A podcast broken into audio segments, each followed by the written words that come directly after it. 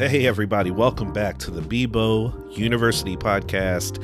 It is so awesome to have one of my dear friends and folks I've looked up to for a long time onto the podcast this week. Dana Martin, college counselor at Mastery Charter School, Lenfest campus in Philadelphia.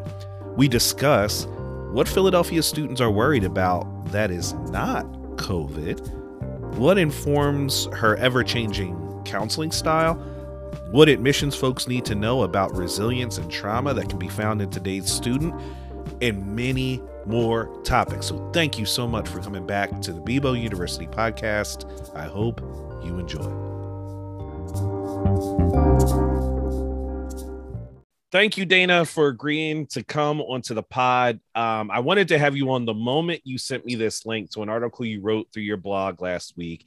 The blog is entitled Passionate, Passionately managing life, which I love that title. Yes. And I want to talk to you a little bit about that moving forward. But this article was talking about something in particular that your students are worried about. You mentioned that in Philadelphia, teens aren't afraid of COVID, but they are afraid of something else. What is that something else that you wrote about? So thanks, Jeremy, so much for inviting me to the pod. I'm really, really appreciative. Um, it's been something that's on been on my heart for a while and it took me a while to just put pen to paper and actually talk about it. But many of my students and family members um, aren't necessarily afraid of covid-19 but it's more so afraid of gun violence. And when i say gun violence i mean being shot and killed before the age of 21 sometimes before the age of 18 um, this is something that is very prevalent in our communities, and our students are grappling with it on a daily basis, more so than they are with COVID 19.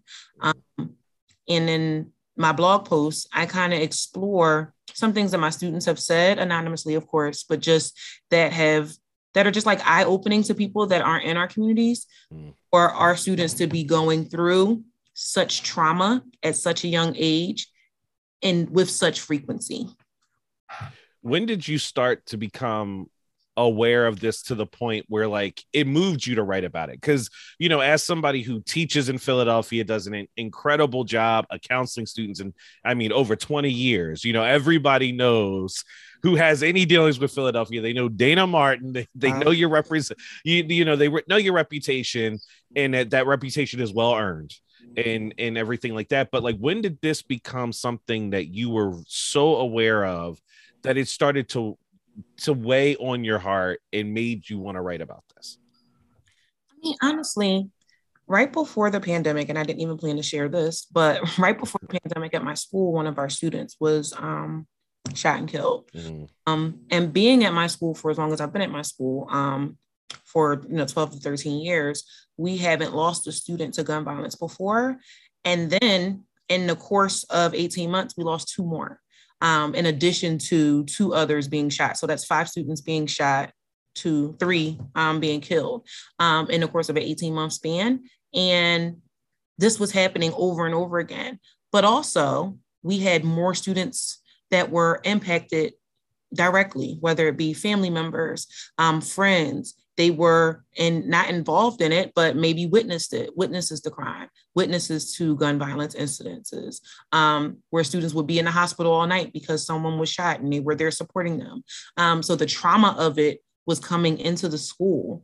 Um, and I can say in my own family, there are so many instances where it would be, you know, brother-in-laws. I'm always worried about because they're younger. Um, just being in and around in in the city. I had brother-in-law was shot over in within the past five years. So it's just it's not that when I became aware, it's always kind of been something that's been uh, maybe not in the forefront, but just like you always tell people to be safe or take care or just make sure that you watch your surroundings. It seems way more prevalent though. Just um, there's just like this trauma associated with the fear of gun violence with more and more of our youth. Mm school, around our school, in my family, in our families, in our communities. And it's just, it just feels like a cloud of despair at this mm. point. Yeah. I mean, I certainly understand where you're coming from. You know, it's always when something hits us close to home. Mm-hmm. You know and I, I think we've seen that with covid in itself right like mm-hmm. you know some people were wary of vaccinations and they were wary about whether or not this was a real thing and then somebody close to you gets it and then you don't hesitate to get the vaccination and so mm-hmm. it makes sense when violence hits home you know at your school of 13 years where that would make you just say okay enough is enough. It's on my doorstep. And then with the family aspect you know that that makes a, a ton of sense. And one of the things i thought was interesting one of the students that you mentioned anonymously or quoted anonymously they said i want to leave philly because it is not safe and so, as you're counseling students about their post secondary plans, and I think you do an excellent job of just all post secondary plans, trade mm-hmm. schools, college, community college, the, the whole nine. How is that impacting the way that you counsel your students mm. when they bring this to your doorstep and have these conversations with you? I mean, just the way that we had to change our counseling style with COVID the way that we had to change our counseling style with the racial uprisings. Um, you have to you you go with the flow of the times. And when students and more and more will say, I, I need to get out of Philly because it's not safe, or I don't want to be here because I just want to see something different. Mm-hmm. I try to get them to express what it is that they are seeking, not what they're running from. What are you looking for in a post secondary institution? Try to get them to see what they want their future to look like as opposed to what they want, don't want their future to look like. Um, I'm very big on speaking life and speaking words and having my students really dig deep into who you are as a person. What is what is it that you want to do? Where do you want to be? And let me get there. Um, so I really help them focus on where it is that you want to be. Um, this has changed my counseling style in that I'm having more and more heartfelt conversations with students just about um, where they want to go to, but also leaving behind family members. A lot mm. of students take care of younger siblings and, you know, moms and dads and things like that. So more conversations are held about if I go to college, I'll leave these people behind. What do I do in that sense? Mm. Um, but the overall focus of my counseling style is honestly, what is it? What do you want to do? Don't tell me what you don't want to do. Tell me what you want your life to look like so that we can make it happen. And so, what informed, like you talked about changing this counseling style, like what informs you in making those changes? Is this just, you know, a talent or ability of yours? You know, because some of us are just great at doing things like that. It's almost like it's built into our DNA. Mm-hmm. But is it that, you know, from reading different materials, is it through professional development? Like, how have you gone about adapting your style to meet students where they are? I mean, it's a mixture of everything. Mm-hmm. We've been hit by so many things. We have so many virtual opportunities to learn things. Yeah. Um, I will say that I am a I'm a kid person, not an adult person. I say that that's my thing around the building. Like I can cater to my give me my 12th graders any day at a meeting. No thanks. but um I just have to I, I, I treat my teenagers like they're people, mm. uh, even though they are going through still late puberty, adolescence, or whatnot, and they're still growing and forming their own identities, but treating them with an ounce of respect um, really listening to what it is that they are, they are saying that is bothering them, whether it be in the moment or long term, really building that respect and rapport with the kids goes a long way. And I know people say, you know, relationship building is key. That is a part of it, but being genuine yourself. Like, I don't need to be who I'm not to create a relationship with my kids. And I also yeah. don't need to be who I'm not to see that that young person is hurting or that young person wants um, to do something different with their life. Um, today I had an encounter with a student that just like, can you please call my mom because I want to go home. Um, the lesson today dealt with gun violence, and I don't, I don't feel okay with that. Mm. And just knowing that, okay, it's not just like a staunch rule thing, like you got to go back to class. Let me listen to you. Let me call your mom. Let me talk to attendance and see if we can get you on a dismissal. Um, I will say people do say I do have a knack for just talking to people, whether it be like kids. Um, I, I call it Jedi mind tricking, getting them to do what you want them to do, making came up with the idea. That's my thing. It's all Jedi mind tricks. That's all my teaching and counseling style is. Um, lots of professional development. My company gives a lot of professional development and reading. Mm. Just also, we're all humans, right? We know how we want to be treated um, this whole gun violence thing, and again, the reason why I wrote this piece was because this is something that has triggered me. um, just over the past, I'll say two years, but honestly, our whole life. Like we're always, I'm not gonna say always, but a lot of times we're scared of losing a student or someone that's close to us in the communities that we live in. Um, one of the biggest shootings in the city happened five minutes from my house um, in Broad County. So I live, you know, uptown, as the folks would say, in Philly. But it seems like shootings are happening everywhere, and anyone can something can happen at any given time. Um, so back to that question, uh, I don't know, Jeremy. I just I just talk to kids, get them to tell me stuff, and trick them into picking something for their post secondary path. I love that. And you know, I I was wondering about that especially because with that student I I mentioned that you quoted that he wanted to leave Philly because it's not safe. It was a young man who said mm-hmm. that. And we as young men, we are not very forthcoming with that type of information. Mm-hmm. And so like it, it makes more sense now that you put so much focus on building respect and rapport.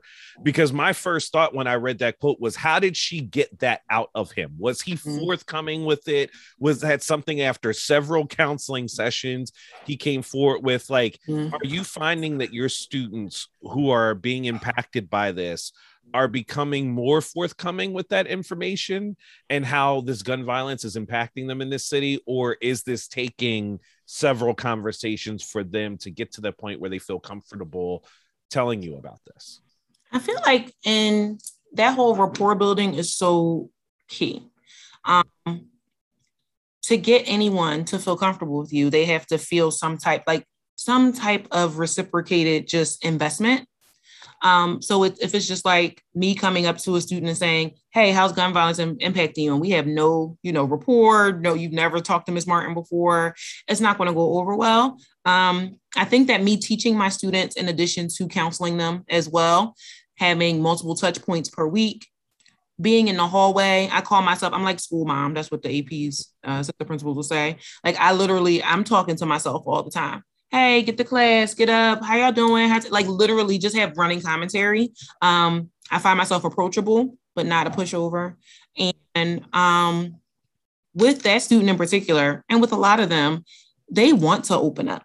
They want someone to speak to, they want someone to talk to. And if they feel like they will be heard, that someone that they're speaking to is someone where they can place it, where it won't be judged or misunderstood or even the person won't even do anything about it. They'll just there to listen. I find that um, the conversations flow a little bit easier. And also, like during counseling sessions, I usually start my counseling sessions, um, the first one with Who are you? Just tell me about yourself, whatever you want me to know about yourself. I'm going to take notes, but just tell me what it is that you want me to know about yourself. Um, and that leads me into asking more questions about, you know, background and what you want to be and all these other things.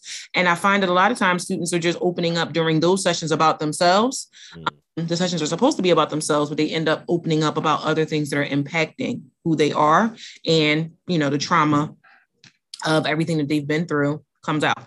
Yeah, that makes sense to me because I, I, think a lot of us, especially our young ones, like they want to make sure you're not just voyeurs in their life, but that you actually are invested mm-hmm. in what's happening with them. And there are a lot of people like, "Oh, how you doing?" And they they just want to know from a cursory level, yep. or they're prying and so that now it makes a lot more sense while your students are so comfortable communicating these thoughts and kids know yeah. Just like adults know, like kids know who's there for them, who's not there for them. They know, you know, when you just are trying to make a data point, like kids mm. do know.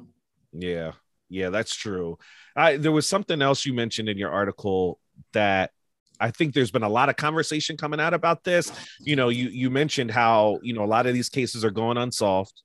Mm. A lot of conversation has been happening about just policing and what gets coverage and what doesn't in the news. And we obviously have had a very popular case nationally with a, a young woman, a social media star who went missing, who we now know was murdered, right? But there's been a lot of conversation coming out, I think, of certain communities, especially the Black Browning community, saying, well, why is that covered to that extent as opposed to what's going on in our communities?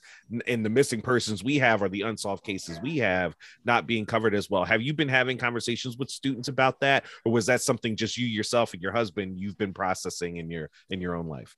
It's been both. Um so my husband and I, my husband is a huge part of a lot of just my reflection when it comes to thinking about black men in general mm. and, and violence and you know worrying about his safety. Um, and literally he goes to work and comes home but just thinking about that. But also uh, students will just point out the disparities. Like this this young and it's a very unfortunate case. Like I, I i, wish i am the i'm the parent of a 20 year old so i can yeah. you know?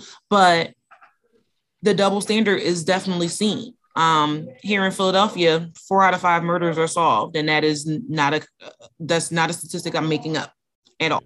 Um there have been over 1700 people shot this year. There have been over 400 people murdered this year and less than four out of five of them like people they've been solved. And when we think about the cases that have been solved or if you look at statistically the cases that have been solved many of them have not been cases of students or people that look like me meeting mm. you honestly mm. in philadelphia um i'm getting upset wow yeah in Philadelphia, um, it just feels as if if I look a certain way or if I'm from a certain neighborhood, if someone kills me, no one will go looking for that person. That person won't get found. Um, there will be no justice for my family. And if you live in a place where you are constantly undervalued, people that look like you, people in your family, people in your neighborhood, you see people in your neighborhood that have been murdered, where there's little investigation, there's little reach out, people are blaming the community for people not quote unquote snitching or or turning like there's a lot of blame in the neighborhood for why the gun violence or why the murder rate is where it is. But if you are a young person and you know that 12 people have been shot within a mile of my house in the last month and not one of them has been solved what makes me any different what makes my life any more valuable than anybody else that's been shot where you know, I live and lay my head every day. Mm-hmm. That that value piece is key. Like that we as a people thrive on feeling like we matter to someone. Mm. And I didn't want to use the, the word matter because right now it's very commercialized. Yeah. Politicized. We thrive yeah. on that feeling of value just as a person having just a human experience. And if you're in a community where this is where I live, I can't go anywhere else. It's where my mom and my grandma stayed. It's the house that I live in, but I don't feel value from the surrounding community, from whether it be the public officials or whoever's supposed to protect me at the age of 14, 15, 16, 17 years old. Like, how am I supposed to feel? Like, how am I supposed to contribute positively to society if I don't even feel valued by the people that are supposed to care? Mm. So, how are you helping your students to process all of this while at the same time readying them for some college campuses that they may have on their list that also don't value them? Right. Because, mm. like, one of the things that I, I've been obsessed with in my own little brain um, is the performative nature that exist in the world right? Where everybody you know changes their their facebook statuses and yep. their pictures and their mm-hmm. instagrams and stuff for whatever is going on in the news save this population support this population whatever but then you know after a week or two everything reverts back and you're not thinking about those peoples those groups those affected communities anymore. And when it comes to a, a lot of colleges and universities they were so quick to publish how diversified their incoming classes were mm-hmm. you know coming in this fall right because of test optional and other policies and things that they had adopted after George Floyd. But my question always was, okay, that's great, but what supports are you going to have on campus yep. for these individuals once that mm-hmm. once they're not just an admitted student, admitted, now they're an en- enrolled student, mm-hmm. and I mm-hmm. think we're going to learn a lot about that. So, how are you? helping your students or or how could we what advice do you have for all of us that are trying to help these young men and women make these transitions what are what conversations are you having with them to prepare them for that that you're also maybe going to institutions that may or may not value you either well a lot of it is building up the self right we it goes back to just my whole self-care regimen in the beginning um just i literally can control what I can control. I can focus on what's within my locus of control, but building up students' sense of self. When I ask them questions like, Who are you? Where do you want to be? Sometimes it's the first time they've heard or had someone ask them straight out, What do you want? Don't tell me what your parent wants for you. Don't tell me what someone else wants for you. Don't tell me a career that's going to make you a lot of money. Tell me what it is that you like to do on a day off when you don't have to go to school, go to work, do anything. What do you find yourself doing? And in those conversations is where I start to plant the seed of you are a person. Mm. And you are when when you feel like you're a person and that you matter and that you have value, then your gut and intuition can pull you into certain certain places. Saying all this to say, preparing students to go into institutions that may not value them, building up their sense of self can help them tremendously. Um, they're doing lots of research when it comes to you know diversity and um, supports on their campuses, but also anecdotal information as well. Talking to old students or former students of mine about certain institutions, looking into the multicultural type of environment that the schools provide but building up that sense of self for me is the most important because you can you know when something is for you and isn't for you mm. um, and i really want them all to get to the point where they are picking things or picking whether it's college or trade school or whatever they're picking things that are a good fit for them a good personal fit for them not just affordability not just academic but does this place make me feel like not necessarily at home Mm. Does this place make me feel like I am going to be valued while I'm here? So just building up their sense of self is key for me. Do you find yourself now? Because I think the way we advise students is completely different than it was two or three years ago, mm-hmm. right? And in light of a lot of things that have happened nationally, internationally, you know, whether it be COVID impacts or mm-hmm. things that mm-hmm. are happening socially, right? And I one of the things I've been really loving about these seniors uh, everywhere that I've been thus far is they are asking the the next question. They are asking the things that get buried in footnotes in fine print, and it's been really refreshing. Mm-hmm. But I'm interested in learning. Do you find yourself not recommending certain schools to students that you know have a penchant for not supporting those kids? like in those ways like i think right now like i'm i'm just being realer with students about everything. Yeah. Right? So like if if you ask me a certain question i'm not sugarcoating things anymore for a student because it you could be setting that young man or woman up for failure right by not if they're looking for a specific type of support or a c- certain community and i know we do not offer that i'm yeah. not i'm not sugarcoating that anymore for kids, right? Mm-hmm. So are you finding when students are building lists and you know maybe a school is on their list that they're not going to get the type of support they they want?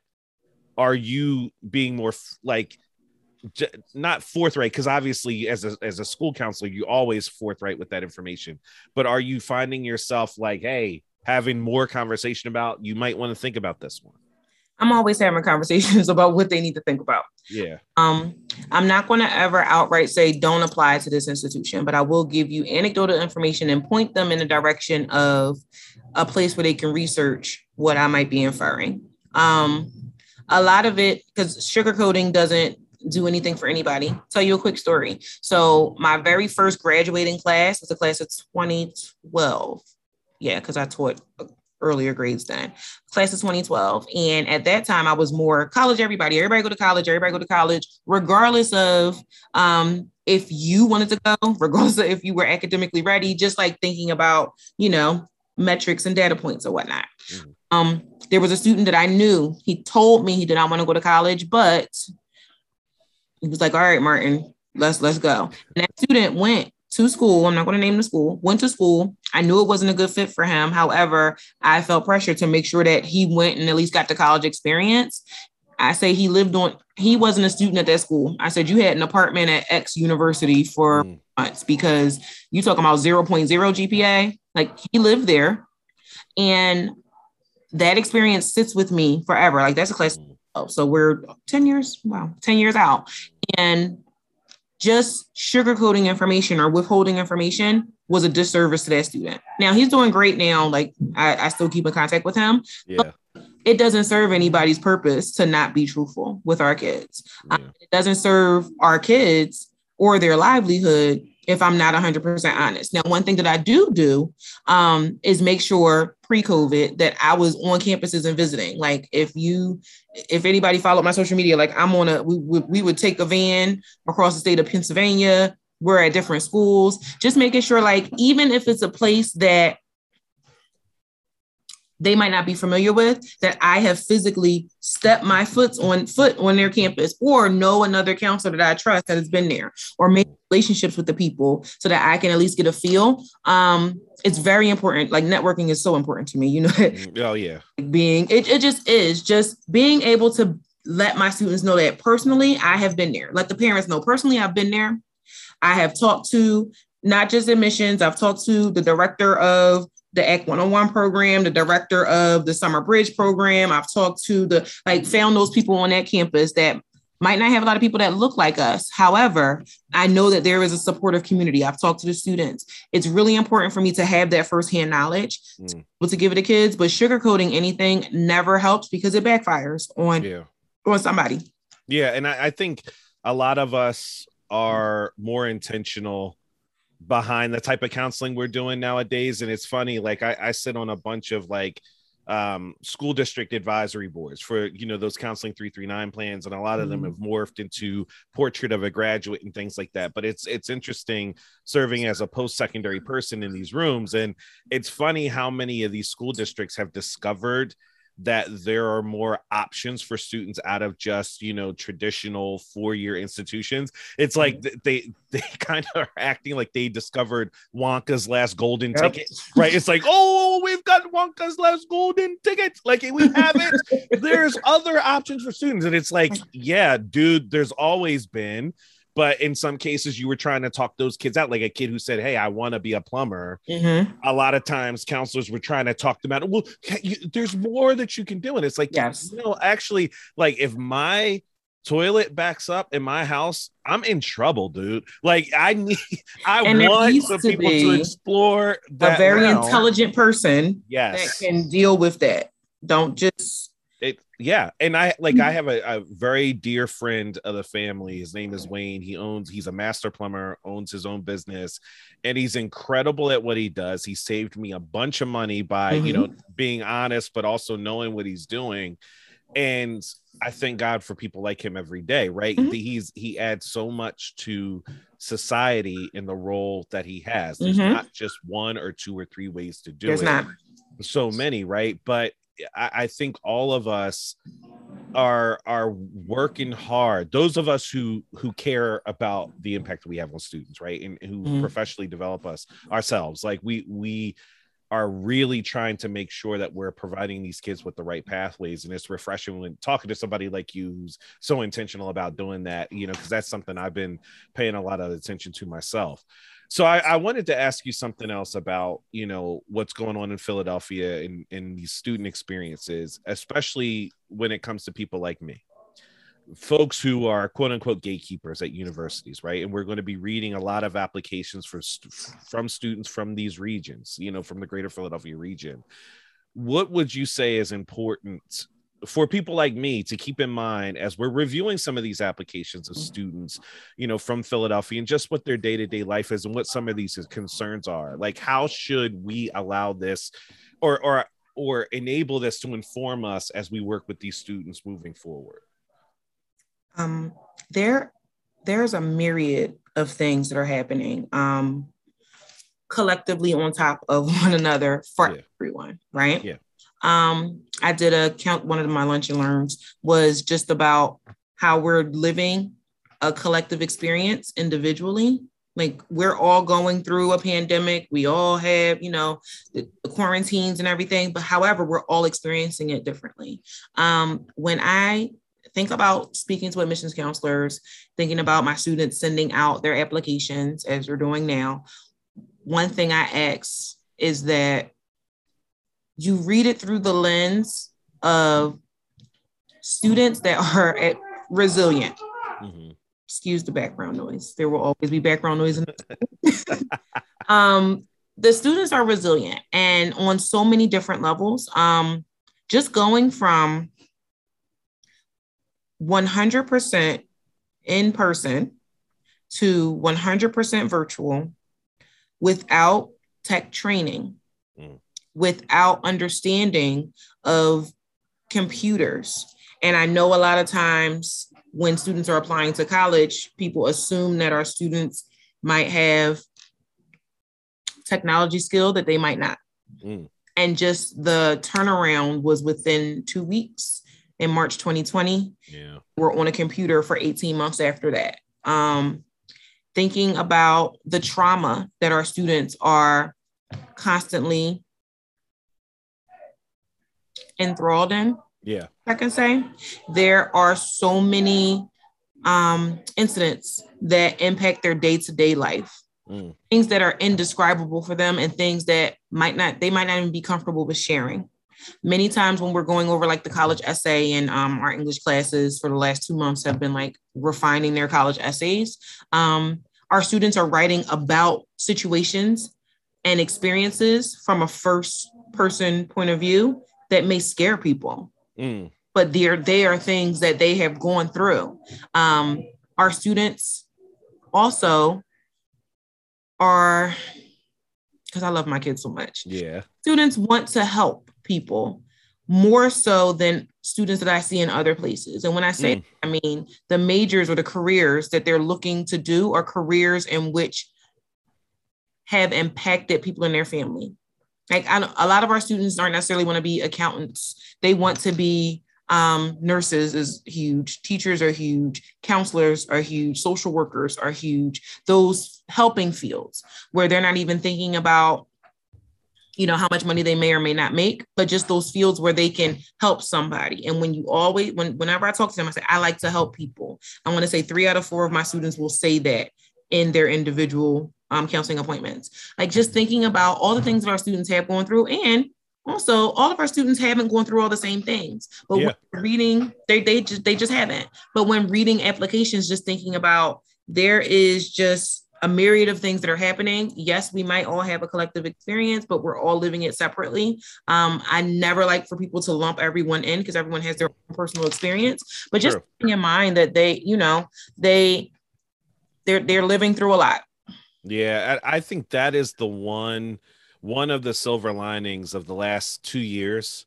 in there being a shared experience, right? Because mm-hmm. when something happens to a specific community, mm-hmm. you can sympathize to a certain point, but it's hard to empathize right. with it, right? But in all of us having this shared experience and different levels to it, like there are certain friends of mine that have somehow done far better financially, right? You know, in the midst of the pandemic, when others have never been in di- more dire straits mm-hmm. financially, folks who have lived their best life in in isolation and quarantine and others who have become an emotional anxious wreck mm-hmm. because they lacked you know con- contact with individuals right yep.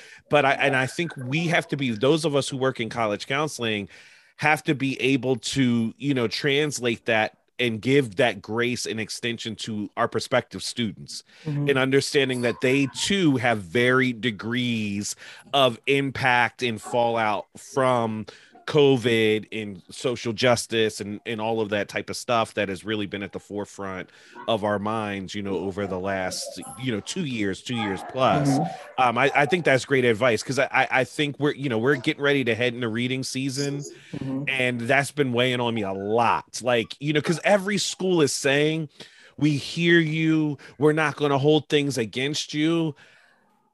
I don't buy it. I, don't, I don't buy it hundred percent because okay, so how? Like nobody's told me how. Exactly. Everybody's like, well, we're going to read in context, and we understand that you haven't been able to be involved in as many clubs and organizations, and you may not have been able to do this, and you've been or impacted take the standardized test and take the standardized mm-hmm. test. And so, uh, okay, that's great, but how? How have you been trained within your office to read with that type of context? Nobody's providing me with that right? right. And so, no, we're going to. Well, if you haven't been trained over the summer in order to do that, then you're not going to be able to just in, right. input that as you're reading applications in the fall. It doesn't make sense, right? Like that's something that would have had to have been sussed out far in advance. And so, you know, I, I appreciate you sharing those words because I'm gonna I'm gonna hold that as I'm reading applications, you know, uh, you know, moving forward to to review students in the context of their experience, not the greater context yep. of society at large. I'm um I'm trying to again and this rapport and getting them the, to you know realize who they are and building up their self really try to tell their story through their applications um, and not just in their essay and share um, i encourage my students not to leave anything blank even the optional things just because this is your voice um, and I know like Penn State, y'all don't want anything extra. like, okay, no, no, no, no. But, um, I encourage them to just fill the pages with you. Like this is for for many of you, this is the only representation of yourself that this school is going to have. Mm-hmm. Whether it be a trade school, and I also talk to my students that are going into the workforce or to a workforce training program. Um, there is more to you than just what you fill out on this job application. Mm-hmm. Many unions require a recommendation or essay. Like this is all they have of you. Let's talk about yourself. Talk yourself up. And I find that in talking to my students like this, it's bringing up their self value, their self worth. Because if you're not seeing value around you, if you're not feeling valued in your own city, if people are dying around you um, almost daily, your your sense of self worth has no place to go but down. So just giving them, planting those little seeds of building up your self worth. Just even if it's just writing about yourself, even if it's just filling out this college application, even if it's just dreaming about going away out of Philly to a college, if it's just dreaming about going to a Job Corps um, program in Arizona, just giving them something else to focus on and plan towards, and some hope towards something else. Like that's that's all I can do. Like I I, I love what I do. I love my kids. Um, I love showing my actual daughters that you can have a career that is close to your heart eh, where you can, you know, survive and be, you know, have a sustainable living. It's just, I really want my students to know that it is up to them and they do have value.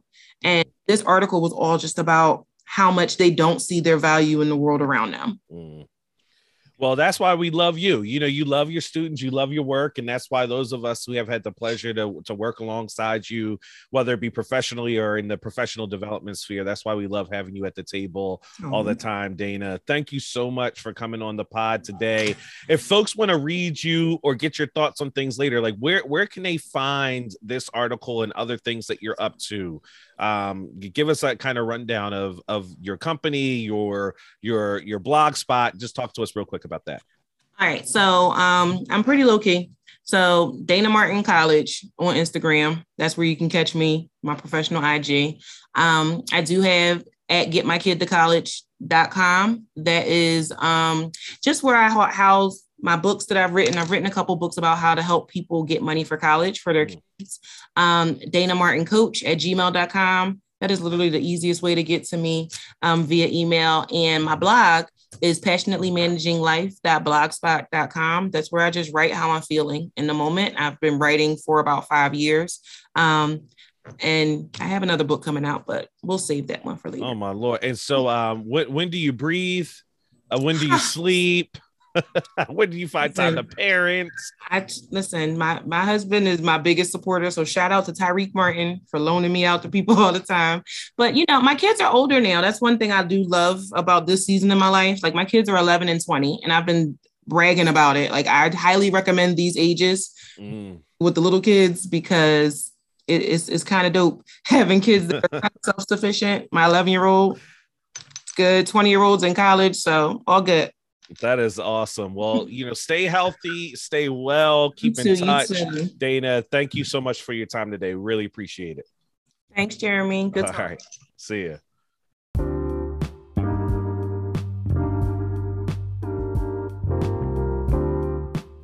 Thank you so much once again to Dana Martin for coming on this week's podcast she will be back. We're tossing around a couple of topics that we want to tackle in the near future. So I'm sure you're going to be excited for that when the time comes. But thank you, Dana, so very, very much. The Bebo University podcast will return shortly. Uh, I have some things on my mind about the NBA season. Everyone in my life is asking me about Ben Simmons as I am a known Sixers fan, and so I may tackle that topic because I have an interesting take on Ben that I haven't heard from a lot of different places. So I might share that with the people. You can find me online at Jeremy Bebo is my Twitter handle, and at the Bebo U podcast is where you can find me on Instagram as well. Thank you so much for your support of the Bebo University podcast to this point.